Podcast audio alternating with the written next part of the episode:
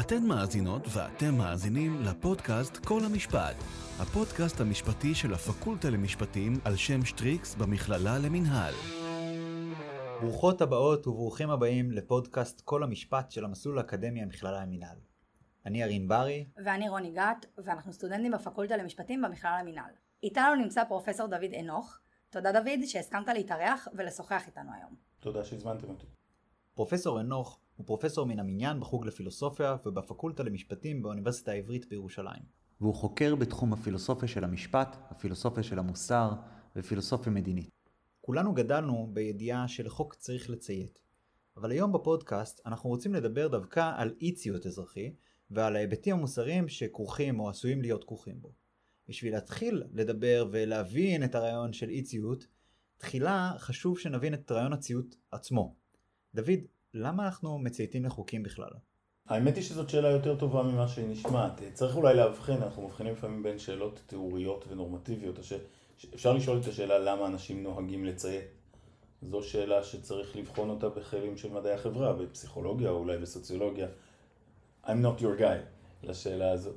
השאלות הנורמטיביות באזור שנראות לי אה, מעניינות וחשובות ושבהן כן עסקתי, הן השאלות מדוע ראוי לציית לחוק. או מדוע יש חובה לציית לחוק. אה, כפי שאתם יכולים אה, לנחש, יש תיאוריות שונות אה, בעניין הזה, אבל האמת היא שאף אחת מהן לא משכנעת מאוד. כלומר, יש, יש הצעות לא רעות שמסבירות אולי למה זה רעיון טוב לציית לחוקים טובים, או למה זה רעיון טוב לציית לחוקים בנסיבות מסוימות ולא באחרות. תשובה מספיק כללית שאומרת למה יש חובה כללית לציית לחוק, יש הצעות, תכף אולי נדבר על חלקן, אבל צריך גם לזכור שאנחנו לא רוצים תשובה יותר מדי טובה. כי נראה לנו ברור שבמדינות מספיק גרועות נגיד, אין חובה לציית לחוק, או לפחות יש חוקים רבים שאין חובה לציית להם. וגם בטובות שבמדינות אנחנו חושבים שיש חוקים, או ייתכנו חוקים, שאין חובה לציית להם, אולי אפילו שיש חובה לסרב להם. אז אנחנו רוצים אה, אה, אה, טיעונים שיצדיקו חובת ציות לחוק בדיוק במידה הנכונה. אנחנו מחפשים ככה את נקודת הזהב. צריכים להיות מספיק כלליים שלא חלים מעט מדי פעמים, ומצד שני אה, לא חזקים מדי, כי אז אנחנו נדע שהטיעונים האלה מתאים אותנו, משום שברור שאין חובה מוחלטת לציית לחוק, או משהו מהסוג הזה. סוג השיקולים שעולים לא יפתיע אתכם, לפעמים אנשים מצביעים על התוצאות הטובות של ציות לחוק. אה, כאן חשוב להבחין לכל חוק ספציפי יכול להיות שיש תוצאות טובות לציות לו. אבל אם יש תוצאה, נאמר שתחשבו על חוקי תנועה. נראה סביר שאם אנשים מצייתים לחוקי תנועה, המצב יותר טוב. אבל בשביל זה לא צריך, נכון, יש פחות קורבנות או פחות תאונות, אבל בשביל זה לא צריך איזושהי חובה לציית לחוק. יש חובה כללית לא, לא לסכן את חייהם של אנשים אחרים. אם, חובה, אם חובת הציות לחוק עושה כאן עבודה נוספת מעבר לחובות שיש לנו ממילא, היא צריכה להיות קשורה איכשהו למוסד החוק. ואפשר לחשוב שגם למוסד הזה יש לפעמים תוצאות טובות. אולי למשל חשוב לא רק שאנשים לא יסכנו אחרים, אלא שאנשים ידעו שאנשים אחרים לא מסכנים אותם יותר מדי. אילו לא היית יודע שאנשים אחרים מצייתים לחוק, לא היית יכול לעבור בירוק בלי לעצור ולחשוש שהם האלה שאדום להם עדיין, עדיין ייסעו. וכולי לגבי, לגבי מקרים אחרים. אז טיעון מתוצאות טובות הוא טיעון, טיעון מאוד אה, משפיע, אם כי הפרטים שלו לא, לא מספיק ברורים. אה, יש טיעון אה, אה, מהסכמה, שהוא מאוד מקובל בספרות. כביכול, מעצם זה שאת ממשיכה להיות תושבת הארץ, את מסכימה לכפוף עצמך לחוקים. זה טיעון שבוקר רבות, ואני חושב שאף אחד בספרות העכשווית לא מקבל אותו. בעצם סוג של האמנה החברתית. עם הבנה מסוימת של אמנה חברתית, נכון. וטיעון נוסף שהוא אולי מעניין יותר, זה טיעון שמדבר על חובת הגינות, שלפיה באופן כללי, כל פעם שאת או אתה נהנים מפירות של איזושהי פרקטיקה, אתם אגב כך נוטלים על את החובה לשאת בחלק שלכם בעלויות של הפרקטיקה. הטענה היא שאתם נהנים מהפרקטיקה של ציות, או מהפרקטיקה הכללית של ציות, ולכן אתם צריכים ליטול את חלקכם בפרקטיקה, שזה אומר אה, לציית. יכול להיות שאפשר להצדיק חובת ציות לחוק, אני לא בטוח. כשאני מלמד את הנושא הזה, הדבר שאני הכי מדגיש לאנשים, שאולי הוא באמת חשוב, אפרופו גם נקודת הפתיחה שלכם בשאלה הראשונה, וזה שאם יש חובת ציות לחוק, היא ממש לא מובנת מאליה. צריך, אה, אה, יכול להיות שאין בכלל, יכול להיות שיש, אבל רק תחת משטרים צודקים למדי, אה, יכול להיות שאם אתה חבר במיעוט שמדוכא באופן שיטתי, אז החובה לא חלה עליך. גם אם יש חובה כזאת, ממש לא בטוח שהיא מכסה מקרים רבים של חקיקה מטופשת, של חקיקה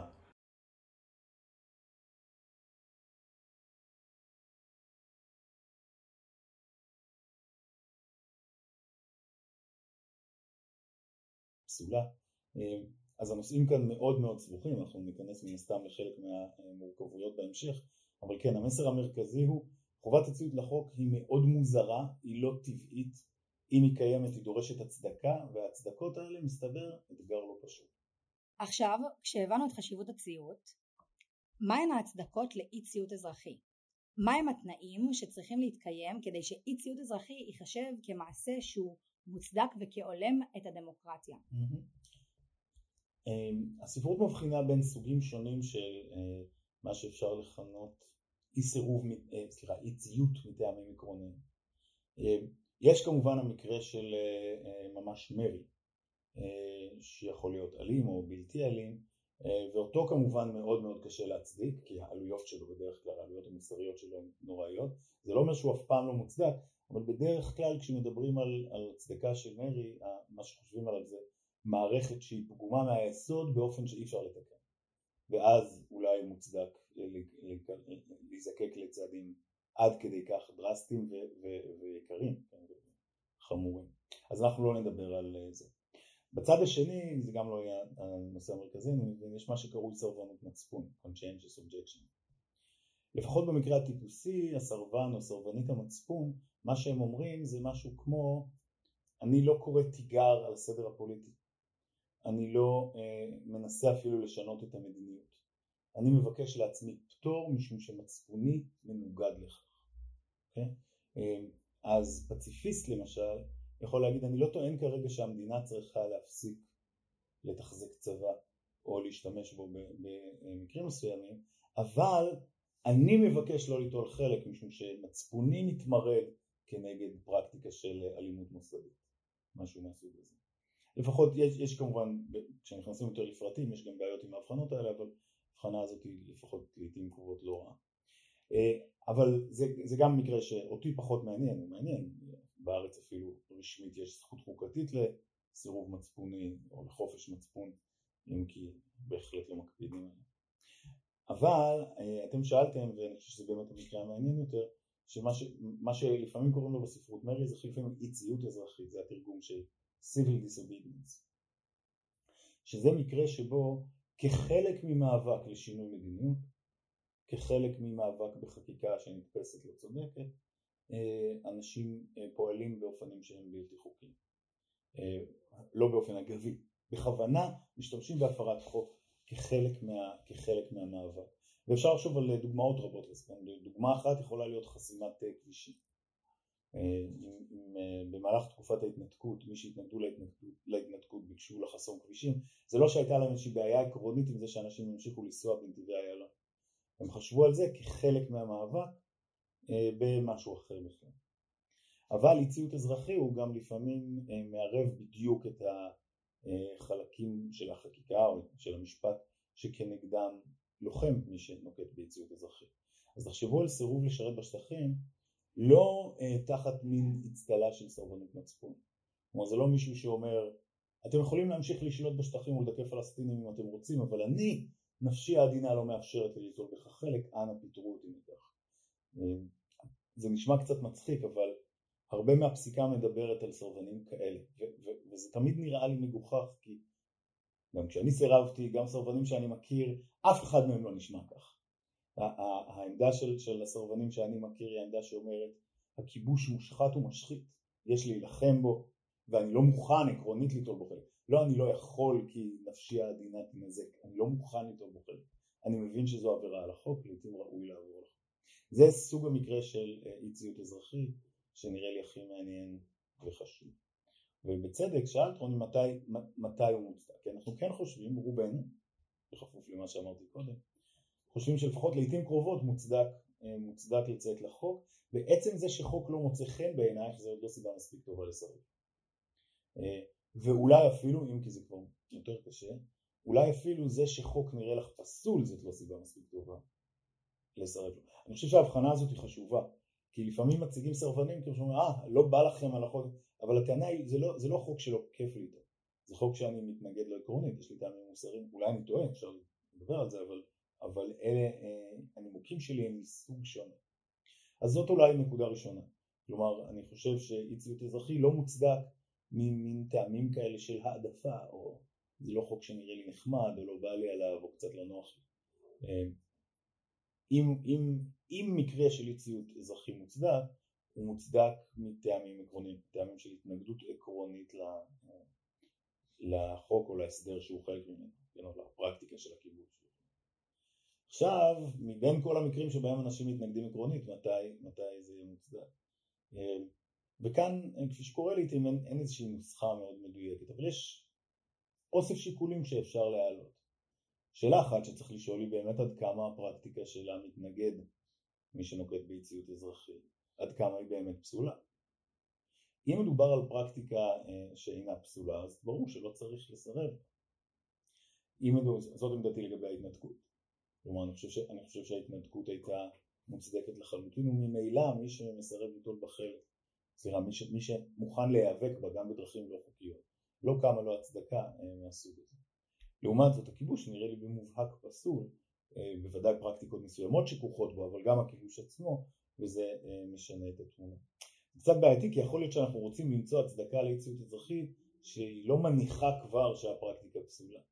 כי הרי, למשל מנקודת המבט של המדינה, הפרקטיקה לא פסולה, לכן היא ממשיכה לעסוק בה. אה, אבל יש עוד פרטים שאפשר להזכיר. למשל, אמרתי, בעצם אי-ציות אזרחי הוא חלק ממאבק פוליטי. פוליטי במובן הרחב, לאו דווקא מפלגתי, כן, אבל פוליטי במובן הרחב. אז אפשר לשפוט אותו בכלים שבהם שופטים מאבקים פוליטיים. למשל, האם יש אמצעים אחרים יעילים לנהל את המאבק הזה? אה, בלי לשלם את המחירים של אי-ציות אזרחי. זאת שאלה מעניינת. למשל, ב- ב- ב- בכל הנוגע לכיבוש, אני חושב שמזמן התשובה היא כבר לא. כי ניסינו כל מיני דרכים להילחם בכיבוש. האוכלוסייה ההולכת ומצטמצמת שמתנגדת לכיבוש. ונכשלנו כישלונות חרוצים, אז אנחנו צריכים להיות פתוחים לצעדים יותר ויותר דרסטיים. זה, זה קו אפשרי אחד.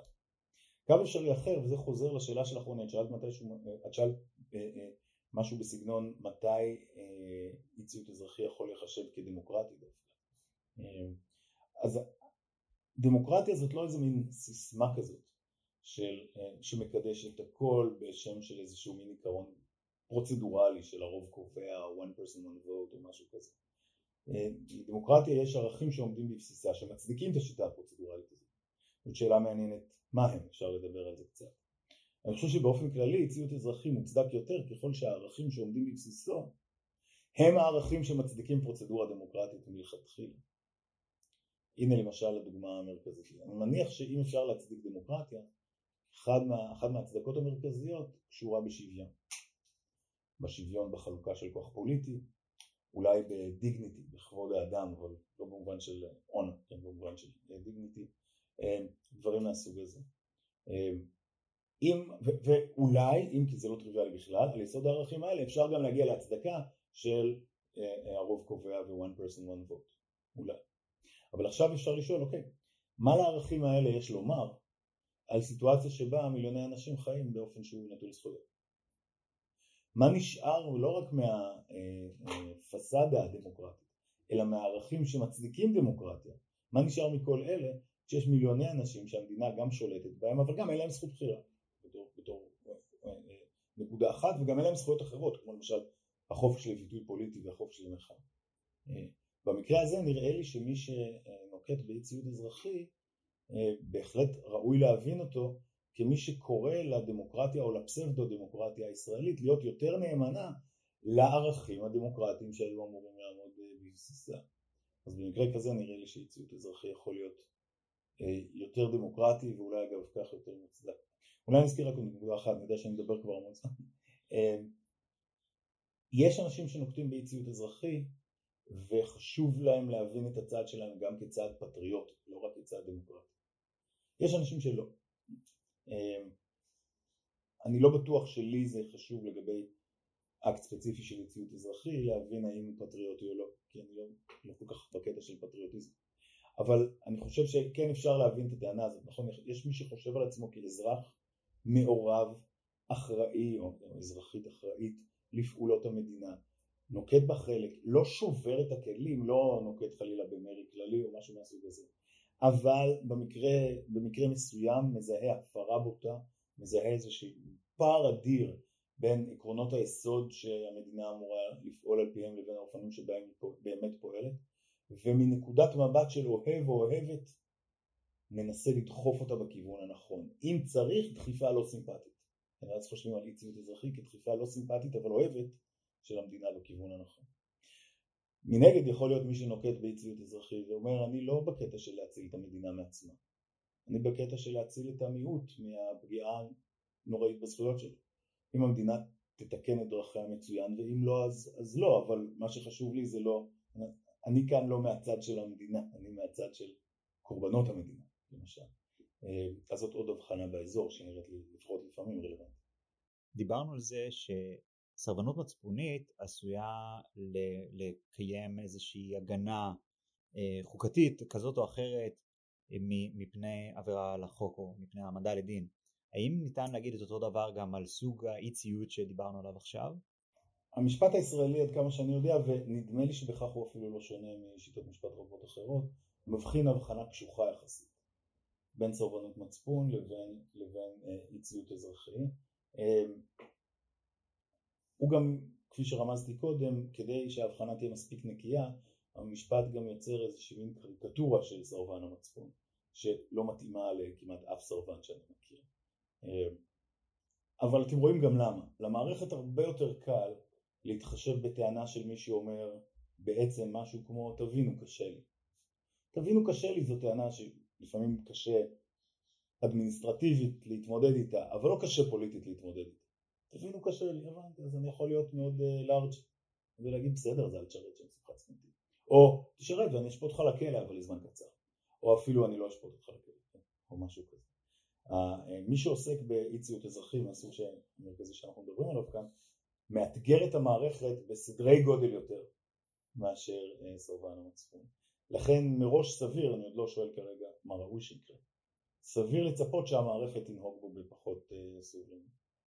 אה, אני רק רוצה לציין לפני שאני חוזר לשאלה שלך, שזה שיש לנו איפשהו כתוב יפה עלי ספר או עלי פסק דין של בג"ץ, משהו על הגנה הכרה בזכות היסוד לחופש מצפון, שחלה גם במקרה של סרבנות מצפון, זה לא אומר שכך הם פני הדברים. באופן טיפוסי, המערכת הישראלית מתעללת בסרבני מצפון, עסוקה בלהוכיח שהם בעצם לא, ממש לא הולכת לקראתם, מספר האנשים שמקבלים פטור כזה נמוך באופן מגוחך, אה, בשנים האחרונות גם מספר האנשים שמקבלות פטור כזה נמוך באופן מגוחך, אה, כך שכפי שאנחנו יודעים גם מהקשרים אחרים, זכות חוקתית ורטוריקה נחמדה עלי ספר, דבר אחד, ועדה צבאית שמתנהגת באופן סביר, דבר אחר לגמרי. אז בואו לא נספר לעצמנו ביותר מדי שמחה כמה אנחנו נאורים ביחס לסרבני מצפון, אה, לפחות לא כשהם באים משמאל. אבל עכשיו השאלה האחרת היא האם מן הראוי להגן משפטית באיזשהו אופן אה, הגנה על אנשים שעוסקים באי-ציות אה, אזרחי וזאת שאלה שמעניינת אותי יותר. היא מעניינת בין השאר כי כבר נקודת הפתיחה שלה בעייתית. שוב משהו שהזכרתי בקצרה קודם. אני אמרתי, אני חושב שכל אדם סביר צריך לחשוב שיש נסיבות שבהן אי-ציות אזרחי מוצדק ויש נסיבות שבהן לא. אבל כשאנחנו חושבים על זה מנקודת המבט של המדינה, בהכרח כל מקרה של אי-ציות אזרחי לא מוצדק. כי הרי אילו המדינה הייתה חושבת שהאי ציות שלי לכיבוש, לפקודות שקשורות בכיבוש מוצדק, היא הייתה מסיימת את הכיבוש. נכון, חוץ מאולי בשוליים, בשלבי מעבר, מובטח לנו מראש שהמדינה חושבת על כל מי שעוסק באי ציות אזרחי כעניין עקרוני שהוא לא מוצדק. כנ"ל לגבי מי שחסם כבישים בתקופת ההתנתקות. המדינה היא מי שפעלה כדי ליישם את תוכנית ההתנתקות. ממילא היא חשבה שהיא מוצדקת, ממילא היא חשבה שמי שמתנגד לה מתנגד באופן לא מוצדק, בוודאי אם הוא מפר חוק. אז uh, הקושי כאן זה שהאתגר uh, שמי שעוסק באי אזרחי משליך לפתחה של המערכת הוא, הוא מבני. אי אפשר שהמדינה תגיד uh, וואלה הוא צודק. אם היא אומרת את זה היא צריכה לצאת מהשטחים, או, או, או להפסיק את ההתנתקות, כן, או, או משהו מהסוג הזה, וזה כמובן לא, לא על הפרק באותו רגע, כן, ברגע שבו צריך אה, לדון בו. אבל אני חושב שלפחות אחד מהדברים שצריך לעשות כאן זה לחזור למין עקרונות יסוד בתיאוריה של משפט פלילי. למה אנחנו בכלל מענשים אנשים, אה, מתי מוצדק, מתי לא מוצדק להעניש אנשים, ואגב כך גם כמה מוצדק להעניש אנשים. אז שאלה מעניינת היא למשל, כמה פעולה של יציאות אזרחים מסוכנת, והתשובה לזה היא מאוד מאוד תלויה בנסיבות, בנסיבות שונות, התשובה תהיה שונה, למשל, יש מקרים שבהם אה, אי ציות אזרחי אה, ממש מונע או מגדיל מאוד את הסיכוי שתימנע האפשרות של המדינה ליישם את המדיניות שלה. אני חושב שסביב תוכנית ההתנתקות היו שלבים כאלה. אה, לפחות שהחשש הזה היה סביר. אני חושב שבסוף יציאות האזרחי שראינו לא היה עד כדי כך מסכן. ככל שזה יותר מסכן את האפשרות של המדינה ליישם את מדיניותה, מן הסתם יותר לגיטימי שהיא תשתמש במשפט הפלילי כדי לטפל, כדי לטפל בתופעה. אז זה דבר אחד. לעומת זאת יש מקרים של אי אזרחי שברור שהדבר המרכזי שהם עושים בעצם זה להביע מחאה או לאתגר את המדינה לא ברמה פיזית של הרי אני ידעתי שכשאני אסרב יהיה מישהו אחר שיעמוד במחסום נכון? אה, זאת אומרת לא, לא, לא חשבתי שאני מאתגר את היכולת שלה ממש ליישם את מדיניותה. חשבתי שאולי אני נוטל חלק קטן בהצפה של נושא או, ב, או באתגור של קו מחשבה מסוים. אם זה המצב אז צריך לחשוב על הפעולה בראש ובראשונה כפעולה של ביטוי. פעולה שחל עליה חופש הביטוי הפוליטי אוקיי זה מורכב כי יש ביטוי באמצעים חוקיים ובלא חוקיים ויש סכנה של ניצול לרעה, יש סכנה שאנשים ינצלו לרעה את ה... אם, אם נכיר בכך כמניפסטציה של ביטוי פוליטי שאנשים ישתמשו בכך גם כשסתם לא בא להם לשרת כל הדברים האלה נכונים וצריך לכן שיהיו כל מיני מכניזמים ש... אולי בודקים כנות, אולי בודקים דברים אחרים. אבל אני חושב שכן, אנחנו מסתכלים על ההיסטוריה, המון מקרים של יציאות אזרחי שהיה להם תפקיד דמוקרטי אדיר כחלק מביטוי פוליטי, ולכן אני חושב שזה יהיה לא נבון ולא מוצדק מוסרית שהמדינה תחסום אפיקים כאלה באופן חזק מדי. דווקא כאן אני רוצה להגיד שלפחות היו תקופות שבהן המדינה נהגה באופן איכשהו סביר. כלומר, אה, יש מין הסדר לא פורמלי כזה שמי ש... מסרב לשרת בשטחים. אה, אבל, אה, טוב, קודם כל כמובן במילואים הרבה מהמקרים האלה נחתכים באופן אפור ושקט, כי הדבר האחרון שהמ"פ רוצה זה להתחיל לרוץ לבתי דין עם המ"מ שלו. אז הוא נותן למ"מ האחר לעשות את המשימה, וכן, או ש... ובטח עם חיילים אחרים, גם ככה רוב החיילים לא עושים, אפשר, אפשר להסתדר. אבל גם במקרים שהם מגיעים לבירור, הייתה מין פרקטיקה כזאת של אה, ענישה מסוימת, מספר שבועות בכלא נגיד, אה, ואז, ואז אה, איכשהו יורדים מזה ועוברים הלאה. זאת פרקטיקה שאולי קשה לה, לה, להצדיק אותה עקרונית, נכון? יש לי תחושה רגע שנייה. או שזה מעשה נורא חמור, ואז מה פתאום נרגעת אחרי 28 יום בכלא הצבאי? או שזה מעשה לא חמור ומוצדק, ואז מה פתאום אתה מכניס אותו ל-28 ימים בכלא? אבל דווקא כשמסתכלים על העולם האמיתי ולא על סוגיות תיאורטיות, דווקא זה נראה לי פתרון לא כל כך רע. כלומר ענישה כזאת היא לא ענישה נוראית, היא לא מחריבת חיים בדרך כלל. אבל אולי היא מספיקה כדי להרתיע אנשים מלעשות את זה סתם. היא מספיקה, לה, היא, היא בפירוש מבהירה, אה, דואגת שאנשים לא יעשו את זה כלאחר יד או, או, או מסיבות כאלה. ומצד שני נגבה מחיר מסוים, המחיר הוא לא נוראי, כך שזה אה, עדיין מאפשר לצד הזה להיות חלק מהארסנל אה, של ביטוי פוליטי. נראה לי פתרון סביר. כבר לפני הרבה מאוד שנים התחילו להיות חריגים אה, לפתרון האלה, מקרים שבהם המערכת מתעללת בסרבנים הרבה יותר, אה, ואני חושב, היום יושבים אה, ארבעה גיבורים בני 18 בכלא שכבר מקבלים תקופות חוזרות ונשנות, ואני לא יודע בדיוק מתי זה מקווה שזה ייגמר בקרוב, אבל אין לדעת. אז כן, מין פתרונות פשרה כאלה שהם אולי לא הכי יפים תיאורטית, הם לפעמים דווקא פתרונות סבירים פרקטית. אני לא בטוח שאני יודע מספיק מה לומר על זה. כלומר, יש כמה הצעות נקודתיות. למשל, אתם יודעים, יש ועדה, אני לא זוכר את השם הרשמי שלה, אבל השם הלא רשמי שלה הוא ועדת המצפון. ועדת המצפון של הצבא היא הוועדה שבפניה מגיעים אנשים שהם מצהירים על זה שהם יסרבו מטעמים עקרוניים, בדרך כלל מלש"בים, מועמדים לשירות ביטחון לפני, לפני שירות סדיר. אה, והוועדה הזאת, התפקיד שלה הוא להחליט האם הם כנים מספיק, האם לפתור אותם, האם לא לפתור אותם ולהציע להם איזשהו שירות חלופי, או האם לעמוד על עומדך ואגב כך להתחיל את המסלול שבסופו קליעות ממושכות. אמ, הוועדה הזאת, אה, עד כמה שאני יודע לומר, אני לא איש צבא כפי שאתם יודעים, אה, עובדת באופן אה, מכפיל. היא חושבת על המטרה המרכזית שלה, עד כמה שאני רואה, כמטרה של לשבור את כל הסרבנים, להוכיח להם שהם בעצם לא רציניים, שהם בעצם לא כנים, ובוודאי לא, היא לא חושבת באופן שבו, ושוב, הניסיון שלי שהוא ניסיון כבר מלפני הרבה מאוד שנים, דווקא לא מעט מפקדים בשטח כן חושבים, לא, עזוב אותי כרגע עקרונות, אני צריך למצוא פתרון פרקטי סביר איכשהו. כן? ודווקא הוועדה, שוב, מרחוק, אינני חבר בוועדה, לא הייתי אף פעם ולא הייתי בפניה, אה, עושה רושם שהיא לא עובדת כך. כן? המחשבה על כל סרבן, בוודאי משמאל, כמעט רק משמאל, כאויב שצריך לשבור, היא מחשבה נוראית בכל מקרה. אבל לגבי סוגיות של אי ציות אזרחי, כמו למשל אפרופו הכיבוש, וצריך לציין שזה לא הסוגיה היחידה, זאת סוגיה מרכזית, אבל אני צופה וגם מאוד מקווה שבחודשים הקרובים אנחנו נראה אי ציות אזרחי של מנהלי ומנהלות בתי ספר להנחיות דרקוניות שיגיעו מאגפי החינוך השונים בממשלה הממשמשת ובאה.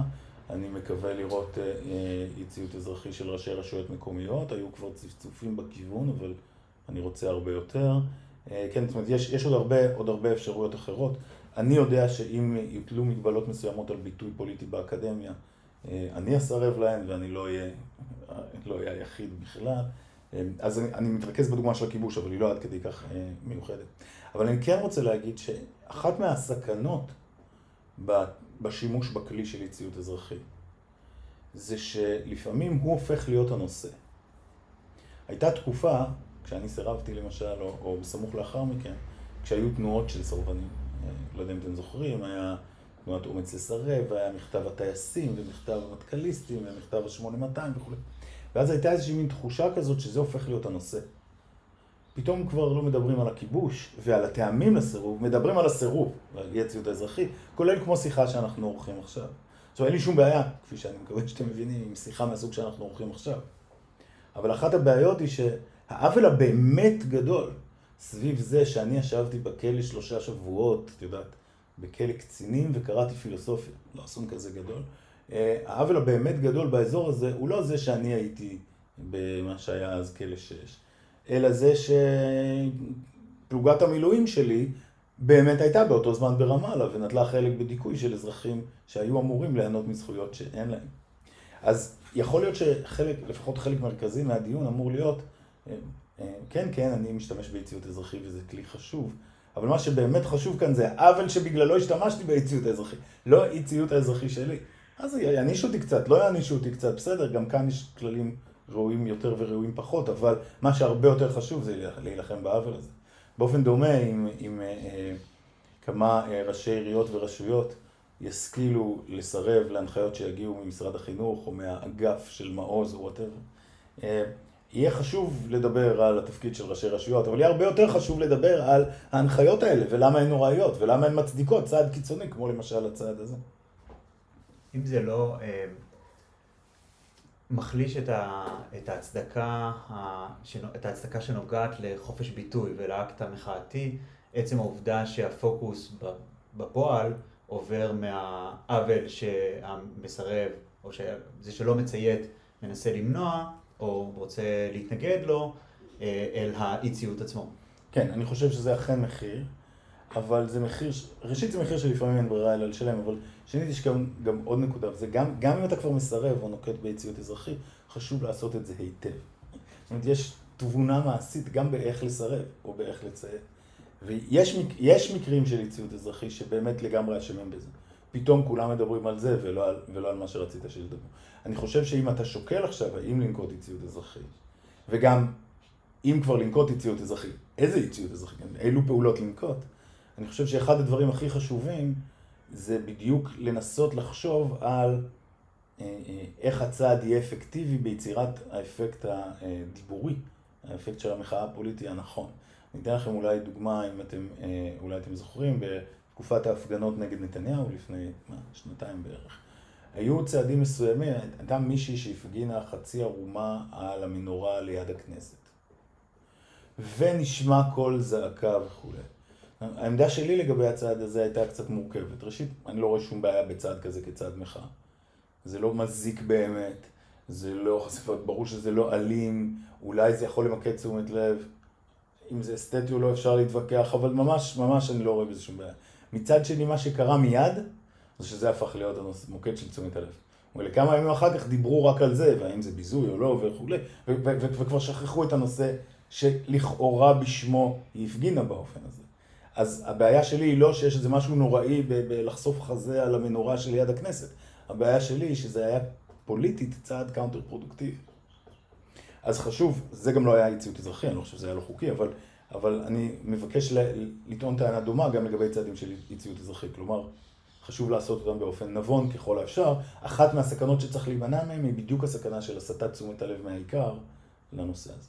כשאנחנו חושבים על האפשרות או על ההיתכנות לייצר הגנה חוקתית לאי ציות אזרחי מטעמים של מצפון או מוסר, האם אנחנו לא נתקלים בקושי לאפיין את זה, או למצוא את הגבולות של מתי נכון וראוי להגן ומתי לא נכון וראוי להגן, והאם הניסיון הזה למצוא את הגבולות לא יוצר נטל גדול מדי על המשפט באופן שלא יאפשר בפועל לאכוף את זה? זה בהחלט, זה בהחלט מטיל נטל על המשפט. אבל לפחות אני לא רואה טעם לחשוב שזה נטל אה, כבד משקל יותר מהנטלים שאנחנו מטילים על המשפט כל הזמן. המשפט הפלילי רווי נטלים כאלה של, כן, הרבה פעמים שופטים ושופטות אוהבים להגיד, אנחנו לא בוחני כליות והלב, אבל המשפט הפלילי דורש משופטים ושופטות לבחון כליות והלב. כדי להחליט על מנסריה, ברור שכדי להחליט על נסיבות מקלות, כשזה עוזב את שלב הכרעת הדין ועובר לשלב גזירת הדין, כל השיקולים לעונש, שם בכלל הכל ברור, נכון? צריך לשפוט עכשיו את אופיו ואת מסוכנותו וכל מיני דברים אה, מהסוג הזה. אני לא רואה שהנטל אה, אה, שכרוך בהבחנות הנדרשות לצורך לאו דווקא הגנה חוקתית קשוחה, אולי הגנה גמישה או חלקית, אבל לצורך אה, הבנה יותר עמוקה של התופעה של אי אזרחי. אני לא רואה שהנטלים שכרוכים בכך הם יותר כבדים מנטלים אחרים. התחושה היא שאנשים נזכרים בנטלים האלה ובהשפעה שלהם כשנוח להם. כלומר, כשהם מתנגדים למי שמאתגרים את המערכת מטעמים אחרים בכלל. תודה רבה לך, פרופסור אנוך, שהסכמת להתראיין ולהתארח אצלנו בפודקאסט. תודה לכם. תודה רבה לכן, מאזינות ולכם מאזינים יקרים, שהצטרפתם לעוד פרק של כל המשפט. אנחנו מזמינים אתכם להמשיך ולעקוב אחרינו בעמוד הפייסבוק ועמוד האינסטגרם שלנו, כל המשפט. אם אהבתם את הפרק, שתפו את חבריכם, שיהיה שבוע טוב והמשך יום נעים.